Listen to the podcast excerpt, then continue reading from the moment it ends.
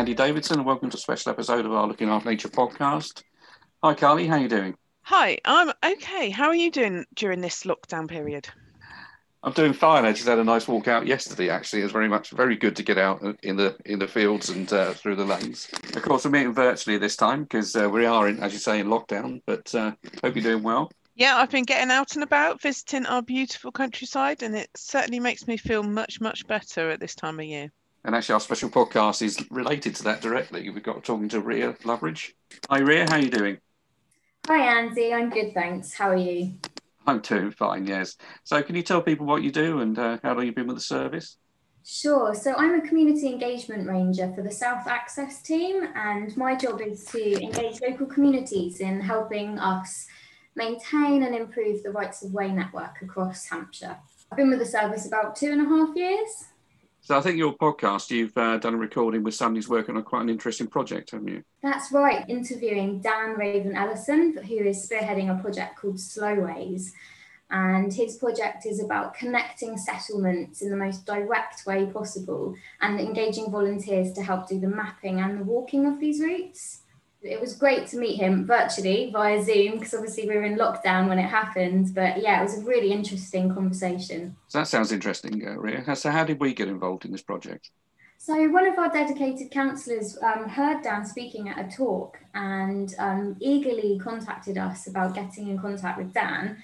And uh, so we were we were super excited to um, engage with him and hear about the project, and also wonder how we could uh, engage our volunteers to contribute to the project because obviously it's really aligned with what the access teams are doing. Um, so that's kind of where this came from and how we how we contacted Dan. Um, and it's really about giving our volunteers an excellent volunteer journey and offering them as many possible kind of opportunities to get involved with walking um, as we can. And we saw this as a great way to do that.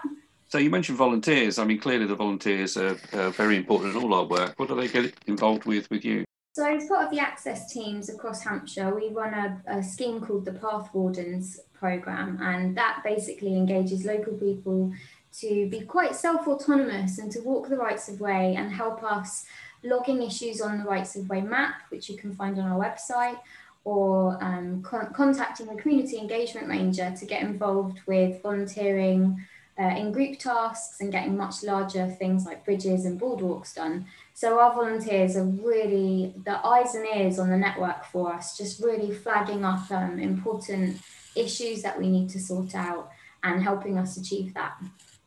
And clearly, the outdoor space is very important for people at this time, isn't it? Definitely, yeah. We've seen such a massive increase in walkers on the Rights of Way network and that is wonderful but obviously it does mean that we need to make sure that people can access those green spaces that are even maybe a bit more urban than maybe some of the sites you know. The rights of way networks are amazing wildlife corridors and, and sometimes the easiest way for people to access nature. So yeah it's a really important work especially with lockdown for people to be able to get to those footpaths and do that walking or cycling Yes, of course, it's not just the nature people are getting into. You can, you know, look at uh, heritage. And uh, just the other day, I was out past some ancient little scrap of ancient woodland and walked past historic churches. And whatever you're into, you can find something to look at, can't you, locally? Definitely. And I think that's what's really interesting about Rights of Way is that they are not only uh, kind of our green spaces, but they're our cultural heritage. And it's important that we are able to kind of visit that and enjoy that. Yeah, it sounds fantastic. Let's move on to the podcast, shall we?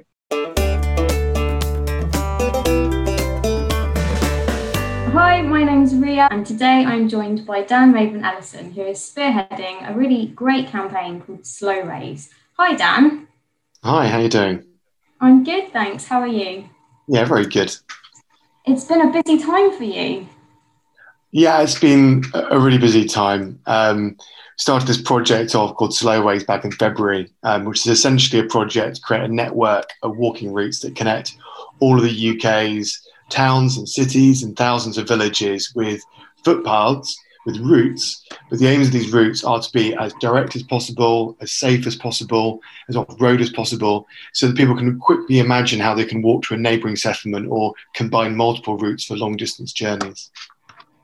It sounds really great, and it's very in line with what the access teams are trying to do, to do um, letting people kind of use the rights of way network to not only just use as recreation, but also to use them functionally to get from place to place. And with the current global climate situation, I think this is more and more important. Is that something that like led you to this, the environmental aspect? Yeah, definitely. I mean, well, I think the starting point for me is I really love walking. Um, right. And I've walked a lot around the UK. And when you walk a lot, you begin to realize that things that could be a bit better about what we have. And, you know, I think that there's something maybe a bit harder and a bit more sort of difficult about our footpaths than they need to be. So if you want to drive somewhere, you know, you can use your sat nav and you can use road signs, and you don't need to have like a GCSE in geography to get yourself from Petersfield to Glasgow. You know, but, but walking from Petersfield over to Winchester, actually, that might be quite threatening to some people because it's not necessarily as easy as it could be. And although we're very lucky to have thousands of kilometres of footpaths in the country, you know, I think they're just a bit of a mess in some ways. So the idea of slow ways is to just, just make it easier for people to imagine how they would complete those those journeys. So that's that's the insight. But the thing is that by you know, as you're touching on, by walking more, it can improve our health. It can um, save money in our pockets. It can reduce our carbon emissions. It can help reduce our impact on um, nature. It can improve our connection to others at a time when we can't connect with people indoors so much. So, across these multiple interwoven crises that we face at the moment in this country around the world, walking is one of these things that gives us pleasure and at the same time, can, on a personal and societal level, help with those challenges. Yeah, completely agree. Um, so the point that you've got to at the moment is you've done the mapping. Can you tell us a bit about how you went about mapping out the whole of the UK? Yeah, so as I said, so we started off back in February on this project, and the plan was to travel around the country working with um, workshops to ask people in different areas to help design these routes. But then COVID came along and was a problem for lots of us, including the project. But because of COVID, suddenly we had lots of people who love maps, who love walking, who were stuck inside and couldn't go out as far as they'd like to. And so, actually, weirdly, COVID helped us to catalyze the project because suddenly we had thousands of people who wanted to play with maps and fantasize about journeys who were stuck indoors. Um, and so uh, we put a call out on Twitter and Facebook and social media, and 700 people came forward who we trained. And then over the next month, these 700 people volunteered a year's worth of time in a single month. Um, wow. 100,000 kilometers of routes, which is the equivalent of two and a half laps of the equator. So where we are now is we've drafted all these routes on OS maps, and the challenge now is to um, go out and test all the routes and make sure they actually work on the ground. Because you know we all know that sometimes you see a right of way on a map but that doesn't mean that it's a desirable route or even a possible route sometimes. Yeah that's true. And that's also something that i guess um, recruiting local people is going to really help inform uh, the map that you've created. Um, how can people get involved with the project well, so at the moment we're asking individuals and groups to sign up uh, to, to sort of register their interest at slowways.uk. And then as soon as our website's ready, we're sort of working on it at the moment, we'll let everybody know. And then the call will go out saying, pick a route um, and go and check it out and feedback and let us know um, what it's like by sort of filling in a review form. And, you know, the sort of routes that people might make uh, might be from walking from Petersfield to Midhurst or from um, um, um, you know um, Midhurst up to Haslemere. Um, these kinds of sort of distances. But if people wanted to, they could walk literally right across Hampshire, right across the South Downs, picking up routes and combining them together. That's great. Um, and so they can go to your website to find out more and get involved. Um, the, you've talked about how there'll be an online map for people to, to sort of use when the project's launched. How do you see that working?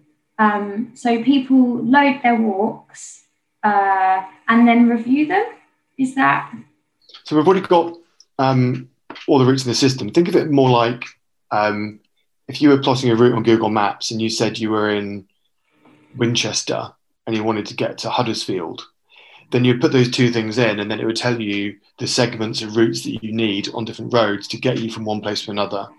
So the Slowways website will eventually do exactly the same thing, which would give you the, the recommended trusted routes that other people have said are trusted to take you on that particular journey, giving you different route options for making that journey as well.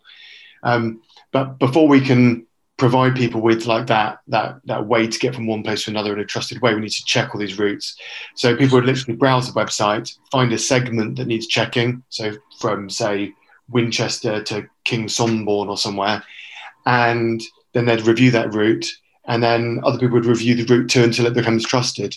So that's essentially how it works. So people some people will use the website by um, picking routes and reviewing them and letting other people how know how good they are other people might suggest alternative routes, but I would have thought that in the future, the majority of people will just want to know how do I get between these two places.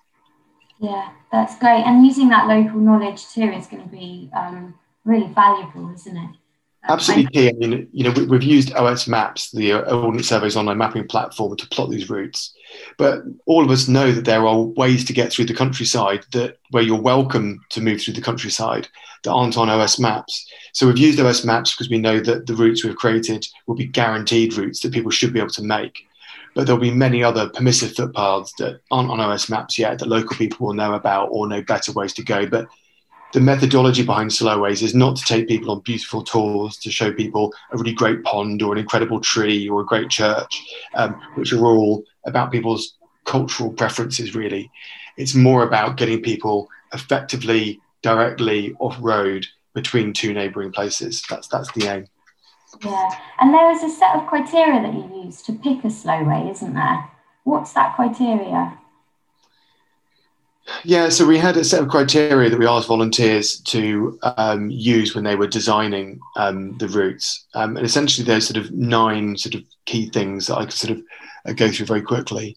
So the first thing was to make sure that each route started and finished at a good central point. So ideally, like a train station or a bus station or a town square, it should be direct, off road, as safe and accessible as possible. I mean, this is relative to the environment. So uh, in Scotland you know, if you're going up through the Cairngorms through a mountain pass, then, you know, safe and accessible is slightly different than, you know, walking from Alton to um, Petersfield or somewhere. That ideally there should be resting places every five to 10 kilometers. So that's there's a, a pub or a hotel or a corner shop.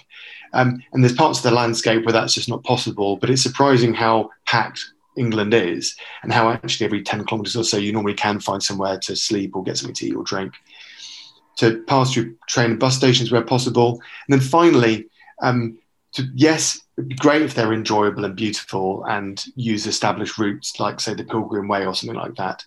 But for this project, that's not the priority. You know, we've got um, routes coming out of our ears that are beautiful circular walks that you can go on. You know, that's not what this is about. This is about a functional network, which is slower than driving or teleporting or getting a plane, um, but is about getting people from one place to another. That doesn't mean they won't be beautiful, though. I mean, if you're going to walk um, from anywhere on the south coast um, up to London, for example, or to the north of England through Hampshire, then 95% of your walk is going to be through glorious countryside. But the, but what we want to do is connect populated places where people are and where people want to go. Um, and that's a priority. So if you're in Basingstoke, you want to save some money, you want to have some fun, you want to walk to Alton, then that's a journey you can take. You wouldn't necessarily think about doing it, but you can get the bus back again, or you can save yourself some money by you know not making that journey another way. Yeah. And I, what I really love about it is it's not just the rural communities that you're getting involved in this because you're doing it, as you say, from settlements. There's actually an urban population that maybe don't think to uh, go on a big walk or don't naturally think that that's a sort of recreational activity for them. But this is really going to engage those people too, isn't it? And they're all welcome to get involved. And, you know, actually the urban stuff is something that you're quite interested in. 100%. I mean, personally, I think that cities and urban areas are awesome to explore. I mean, not only is it where we live and where most of us live and where most of us want to go and see people and things, but they are often culturally, architecturally, ecologically, you know, very rich and diverse. But you know, during lockdown and throughout the last few months, you know, many of us have rediscovered or discovered our local communities more and started walking more in our local neighborhoods. I guess the invitation with this project is to in part, if you've started that process, push yourself even further.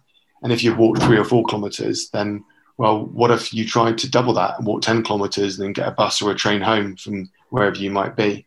Um, yeah. I think it's a, a great challenge. Yeah, definitely. Well, thank you so much for chatting to us today and sharing that. And I really, um, I, I, really hope that you um, get all of the volunteers that you wish you hope to get um, which I'm sure you will, because after your first, you know, the mapping section that was so successful, um, it's it's looking good, isn't it, for the future? It's looking really good, and I think you know anyone who's been interested to listen to this podcast, hopefully, will be interested to get involved. And this is about a project which is not just enjoyable to be part of. Talk about becoming good ancestors, you know, and thinking about not just what we're picking up from previous generations who have left us public rights of way and footpaths and you know incredible um, parks and national parks and these kinds of things. I think there's a question about what we can leave to others as well, and actually creating a culture and a set of routes that make it easier for people to move around the country in more enjoyable, healthier, greener, cleaner ways is you know a great thing to do together completely agree. Thank you so much. And I look forward to following the progress of the project. And what I'll do is link below um, off on this podcast all of the links to your website and how people can sign up and get involved. Right. So thank you so much. Great. Thank you very much, Ria. Really appreciate it. Cool, great. Good luck. Bye. Thank you very much. Bye.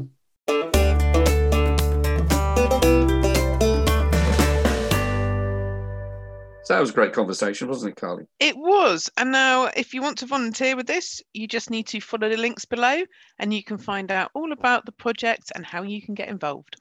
For now, thanks again for listening. I'm Andy Davidson. And I'm Carly Howard. We'll see you next time.